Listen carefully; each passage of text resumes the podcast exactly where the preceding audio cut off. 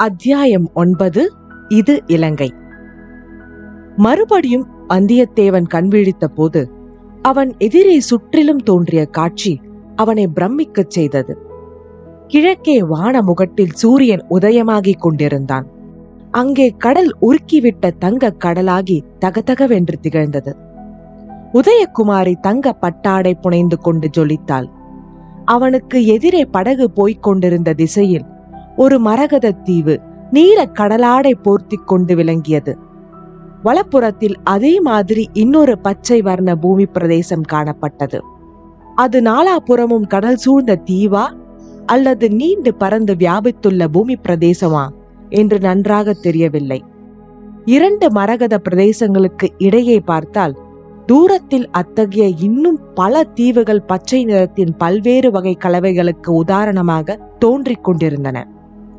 படகில் இருந்தபடியே நாலாபுறமும் சுற்றி பார்த்தால் வானவில்லின் ஏழுவித வர்ணங்களும் அதன் ஏழாயிரம் வகை கலவை நிறங்களும் திகழ்ந்தன.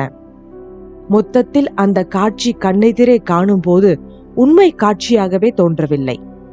ஓவிய கலையில் தேர்ந்த அமர கலைஞன் ஒருவன் இதோ சொர்க்கலோகம் எப்படி இருக்கும் என்று காட்டுகிறேன் என்று சபதம் பூண்டு தீட்டிய வர்ண சித்திர அற்புதம் போலவே தோன்றியது. இந்த காட்சியை கண்டு மெய்மறந்து நினைவெழுந்திருந்த வந்தியத்தேவனுடைய செவியில் இது சொர்க்கம் அல்ல இது இலங்கை என்ற வார்த்தைகள் விழுந்து அவனை விழிப்படையச் செய்தன. ஆம் இது சொர்க்கமோ என்று நான் சந்தேகித்தது உண்மைதான் என்றான் வந்தியத்தேவன்.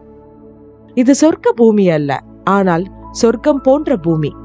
இந்த சொர்க்கத்தை நரகமாக்குவதற்கு மனித உருக்கொண்ட அசுரர்கள் வெகு காலமாக பிரயத்தனப்பட்டு வருகிறார்கள் என்றாள் பூங்குழலி. யாரை அசுரர்கள் என்று சொல்கிறாய்? என்றான் வந்தியத்தேவன். உன்னை போல யுத்தமே தொழிலாக கொண்டவர்களைத்தான் பொன்னியின் செல்வர் கூடவா அவரை பற்றி என்ன எதற்காக கேட்கிறாய்? இளவரசரை பற்றி விசாரித்து சொல்வதாக கூறினாயே. அவர் இருக்கக்கூடிய இடத்தை விசாரித்து சொல்வதாக கூறினேன். அவர் மனிதரா அசுரரா தேவரா என்று கண்டுபிடித்து கூறுவதாக சொல்லவில்லையே. படகு தீவுகளை நெருங்கிக் கொண்டிருந்தது. கடல் நடுவே கேட்கும் ஓங்கார தோணிக்கு பதிலாக கடல் அலைகள் கரையிலே மோதும் போது உண்டாகும் சலசலப்பு சத்தம் கேட்கத் தொடங்கியது. என்ன முடிவு செய்தாய்? எதிரே தெரிகிறதே அதுதான் பூதத்தீவு. வலப்புறத்தில் உள்ளது நாகத்தீவு. எங்கே போகட்டும்? நாகத்தீவிலே உன்னை கொண்டு போய் இறக்கி விட்டுவிடட்டுமா விசாரித்துக் கொண்டு போகிறாயா? இல்லை பூதத்தீவுக்கே போகலாம். கொஞ்ச நேரம் தாமதமானாலும் இளவரசர் எங்கே இருக்கிறார் என்று தெரிந்து கொண்டு போவதுதான் நல்லது. அப்படியானால் சரி நீ எனக்கு கொடுத்த வாக்குறுதி ஞாபகம் இருக்கட்டும். சிறிய தீவின் கரையில் வந்து படகு நின்றது. படகை பார்த்து கொள்ளும்படி வந்தியத்தேவனிடம் சொல்லிவிட்டு பூங்குழலி அந்த மரகத தீவிற்குள்ளே சென்றாள். வந்தியத்தேவன் அவள் சென்ற திக்கை பார்த்தான். பச்சை மரங்களுக்கிடையில் அவள் விரைவில் மறைந்து விட்டாள். போதத்தீவு. மக்களின் வாக்கில் மருவி பூதத்தீவாக மாறியது என்று வந்தியத்தேவன் முதலில் சிந்தித்தான். பிறகு அத்தீவுக்குள்ளே இப்போது குடியிருக்கும் பூதம் எப்படிப்பட்ட பூதமாயிருக்கும்? என்று எண்ணமிட்டான். பின்னர் இந்த அதிசயமான பெண்ணின் உள்ளத்தில் மறைந்திருக்கும் மர்மம் என்னவாயிருக்கும்? என்று வியந்தான். பூங்குழலி கூறியபடி ஒரு நாழிகைக்குள் திரும்பி வந்தாள். படகில் ஏறிக்கொண்டு வந்தியத்தேவனையும் ஏறிக்கொள்ள சொன்னாள். நாகத்தீவை நோக்கி படகு சென்றது. விசாரித்து விஷயத்தை தெரிந்து கொள்ள முடிந்ததா? என்று வல்லவரையன் கேட்டான். முதன் மந்திரி அனிருத்த பிரம்மராயர் பொன்னியின் செல்வரை பார்ப்பதற்காக மா தோட்டத்திற்கு வந்திருக்கிறாராம். நேற்றைக்கு இளவரசரும் மா தோட்டத்திற்கு வந்திருக்க வேண்டும். எத்தனை நாள் மா தோட்டத்தில் இருப்பார் என்று தெரியாது. நீ அங்கே போய் தெரிந்து கொள்ளலாம் என்றாள் பூங்குழலி. மா தோட்டம் எங்கே இருக்கிறது? எத்தனை தூரம் இருக்கும்? ஐந்து ஆறு காத தூரம் இருக்கும். வழியெல்லாம் ஒரே காடு. கோடிக்கரை காடு மாதிரி இருக்கும் என்று நினைக்காதே. வான எட்டும் மரங்கள் அடர்ந்த காடு. பட்ட பகலில் சில இடங்களில் இருட்டாக இருக்கும். யானை கூட்டங்களும் வேறு துஷ்ட மிருகங்களும் உண்டு. நீ ஜாக்கிரதையாக போய் சேர வேண்டும். காட்டில் வழிகாட்டுவதற்கு உன்னை போல் ஒரு கெட்டிக்கார பெண் மட்டும் இருந்தால் என்று வல்லவரையன் பெருமூச்சு விட்டான். அப்போது நீ ஒருவன் எண்ணத்திற்காக ஓலையை என்னிடம் கொடுத்துவிடு. நானே கொண்டு போய் கொடுக்கிறேன். இல்லை முடியாது. ஏதோ பைத்தியக்காரியைப் போல பேசுகிறேன். என்னால் முடியவே முடியாது. இளைய பிராட்டியிடம் ஒப்புக்கொண்டு வந்தாய் அல்லவா? அதை நீதான் செய்து முடிக்க வேண்டும் என்றாள். ஆகட்டும் பூங்குழலி நான் செய்து முடிப்பேன். இன்னொருவர் கெஞ்சி கேட்டாலும் கொடுக்க மாட்டேன். நீ இவ்வளவு உதவி செய்தாயே அதுவே போதும். படகு நாகத்தீவை நெருங்கிக் கொண்டிருந்தது. பூங்குழலியின் கைகள் துடுப்பை வழக்கம் போல் வலித்துக் கொண்டிருந்தன.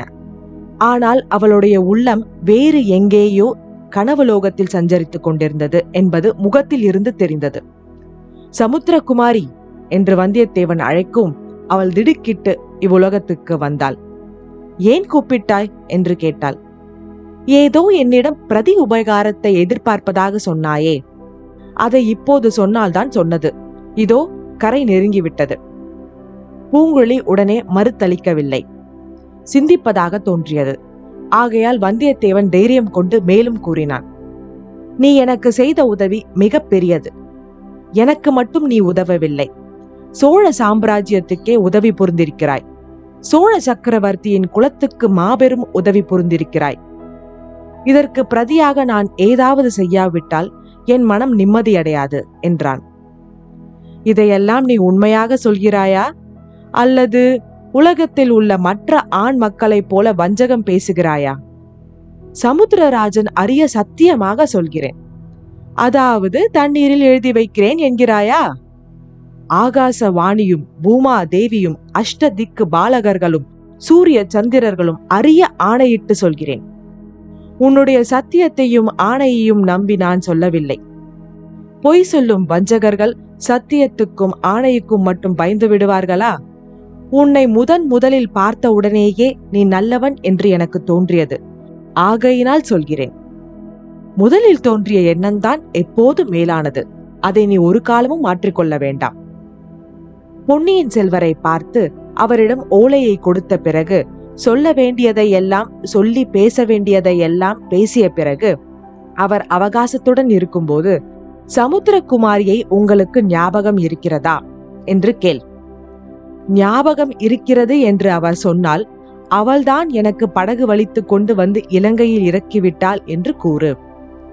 பூங்குழலி அவ்வளவு உயரத்திலேயா நீ பறக்க பார்க்கிறாய்? சிட்டுக்குருவி ஒன்று ராஜாவாகிய கருடன் பறக்கும் இடத்துக்கு நானும் போவேன் என்று பறக்கத் தொடங்கலாமா? இது உனக்கு நல்லதல்லவே? இவ்வாறு வந்தியத்தேவன் மனதில் எண்ணிக்கொண்டு வெளிப்படையாக இதை சொல்லத்தானா இவ்வளவு தயங்கினாய்? என்னமோ பெரிதாக கேட்கப் போகிறாய் என்று நினைத்தேன். இளவரசிடம் கட்டாயம் நான் சொல்கிறேன். அவர் கேட்காமல் போனாலும் நான் சொல்கிறேன் என்றான். ஐயையோ அவர் கேட்காவிட்டால் நீயாக ஒன்றும் சொல்ல வேண்டாம். அதெல்லாம் முடியாது சொல்லித்தான் தீருவேன். என்ன சொல்லுவாய்? நடந்தது நடந்தபடியே சொல்லுவேன். இளவரசே பொன்னியின் செல்வரை சமுத்திரகுமாரியை உங்களுக்கு ஞாபகம் இருக்கிறதல்லவா? ஞாபகம் இல்லாவிட்டால் இப்போது ஞாபகப்படுத்திக் கொள்ளுங்கள். அவள்தான் என்னை பழுவேட்டரையரின் கொலைகார ஆட்களிடம் சிக்காமல் காப்பாற்றினாள். அவள்தான் தன்னந்தனியாக படகு தள்ளி கொண்டு வந்து என்னை இலங்கையில் சேர்த்தாள். கடலில் விழுந்து தத்தளித்த என்னை அவள்தான் காப்பாற்றி படகில் ஏற்றிவிட்டாள். சமுத்திரகுமாரியின் உதவி இராவிட்டால் நான் உயிருடன் வந்து உங்களை பார்த்திருக்க முடியாது. இந்த ஓலையும் உங்களுக்கு கிடைத்திராது என்று சொல்லுவேன். சரிதானே? இதுவரை சொன்னது சரிதான். மேலும் ஏதாவது சேர்த்து கொண்டு விடாதே. இதையெல்லாம் நான் அவரிடம் சொல்ல சொன்னதாக சொல்லிவிடாதே. சேச்சே என்னை முழு பைத்தியம் என்று நினைத்தாயா? இளவரசர் அதற்கு ஏதேனும் மறுமொழி சொன்னால் அதை உள்ளது உள்ளபடி என்னிடம் சொல்ல வேண்டும். கூட்டியோ குறைத்தோ சொல்லக்கூடாது. உன்னை மறுபடி நான் எங்கே பார்ப்பது? என்னை பார்ப்பதில் என்ன கஷ்டம்? கோடிக்கரையிலோ இந்த பூதத்தீவிலோ அல்லது இரண்டுக்கும் மத்தியில் படகிலோ இருப்பேன். ஊருக்கு திரும்பும்போது இந்த வழியாக வந்தால் பூதத்தீவில் நீ இருக்கிறாயா என்று பார்க்கட்டுமா? தீவுக்குள்ளே எந்த காரணத்தை கொண்டும் நீ வரக்கூடாது. வந்தால் விபரீதமாகும். இந்த படகு கரையோரத்தில் இருக்கிறதா என்று பார். இருந்தால் ஏதாவது ஒரு அடையாளம் வைத்துக்கொண்டு சத்தம் செய். நான் நேற்று குயில் மாதிரி கூவினேனே.